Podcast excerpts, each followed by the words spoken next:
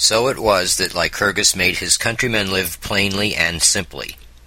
That was well for the time being, he thought, but all these people had once been used to comfort, and he knew that when he died they would gradually slip back into their old luxurious fashions. Moreover, he wished to build a nation that would not only do without luxuries, but would honestly despise them. And the only way to do this was to begin with the children. Then, when the boys and girls were grown up, Sparta would be full of men and women who had always lived simply and who scorned any other mode of life. There was little question that even a few thousand such men, taught to be soldiers, would be able to hold their own in battle against much larger numbers of the enemy. For these reasons he paid far more attention to the children than to the grown folk. Children belong to the state, he declared, and the state needs men and women who are strong and well. Therefore, when a baby boy was born, a committee of wise men examined it to see if it was healthy. If it appeared weak or feeble, it was simply tossed into a cavern in the mountains to die. If the committee decided that it would probably grow into a strong man, it was given back to its father and mother. The boy was allowed to live with his parents only seven years, then each little fellow was made a member of a company of boys who lived under military rule. The one who seemed bravest was made captain, and the others had to obey whatever he commanded. Until the boys were twelve years old, they ran about naked, so that they might become used to all kinds of weather. Even after that, they were allowed to wear only one garment. For their beds, they were sent to the river bank to break off reeds. When winter came, they were permitted as a great luxury to spread a little thistledown over the reeds. At twelve, the boys were put under the charge of a young man of twenty called an iren, and were obliged to obey his orders. He would often send them for food or firewood, and they were expected to steal this as slyly as if they were in the country of an enemy. If they succeeded, they were praised, but if they were caught, they were severely whipped for their clumsiness. After supper, the iren would often call the boys together and give them various tests.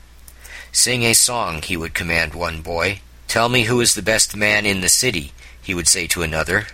Or, what do you think of such and such an action? The boys must not only answer the question, but must give good reason for their answers, and if they did not do well, they had to bear whatever punishment the iren might think they deserved. Of course, the older men and the magistrates kept close watch of the iren, and after the younger boys had been sent away, he himself was soundly whipped if he had not ruled justly and wisely. The girls were obliged to run and wrestle and throw quoits, but they were not treated nearly so severely as the boys. Indeed, whatever the boys did and wherever they went, someone was always on the watch to punish them if they did not do as well as was expected of them.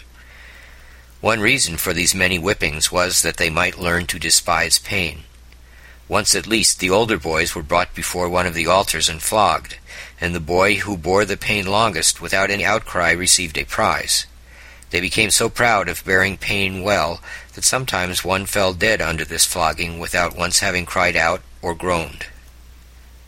As to learning, the boys were taught music and poetry, and a little reading, writing, and arithmetic but much time was given to training them to talk. They were expected to be silent unless they had something to say, and when they did speak they were required to use as few words as possible and to make their replies keen and pointed. Lycurgus himself practiced what he preached. When an Athenian once made fun of the short swords of the Spartans, he retorted, And yet we can reach our enemies' hearts with them. When he was asked whether he intended to build a wall around Sparta, he replied, That city is well fortified which has a wall of men instead of brick. Someone asked a Spartan to come to hear a person who could imitate a nightingale. I have heard the nightingale herself, was his reply. This brief pointed manner of speaking took its name from that of the country, and has been called laconic from that day to this. After twenty years of this training, the Spartan was ready to begin to be a soldier, and he thought that any other occupation was beneath his dignity. Even the work of cultivating his own land he looked upon with the utmost scorn. That was the business of helots, he declared. One day, after Lycurgus had become an old man, he called the people together and said, There is one thing more that is necessary to the happiness of the state, It is more important than all that has been done, but what it is I cannot tell you until I have come back from Delphi. Will you solemnly swear to obey the laws until I return? They all took a solemn oath to be obedient, and he set out for Delphi with his son and some of his dearest friends. There he sacrificed to Apollo and asked, Are the laws that I have made sufficient to promote virtue and secure the happiness of the state? They are excellent, and the city that keeps to them will be the most glorious in the world, was the response. Lycurgus wrote this oracle and sent it back to Sparta. He himself did not return, for he had planned a way to make the Spartans keep his laws forever. He offered up another sacrifice and bade his son and friends farewell. After that he refused all food and quietly waited for death. One last request he made. It was that after his body had been burned, the ashes should not be carried to Sparta, but thrown into the sea.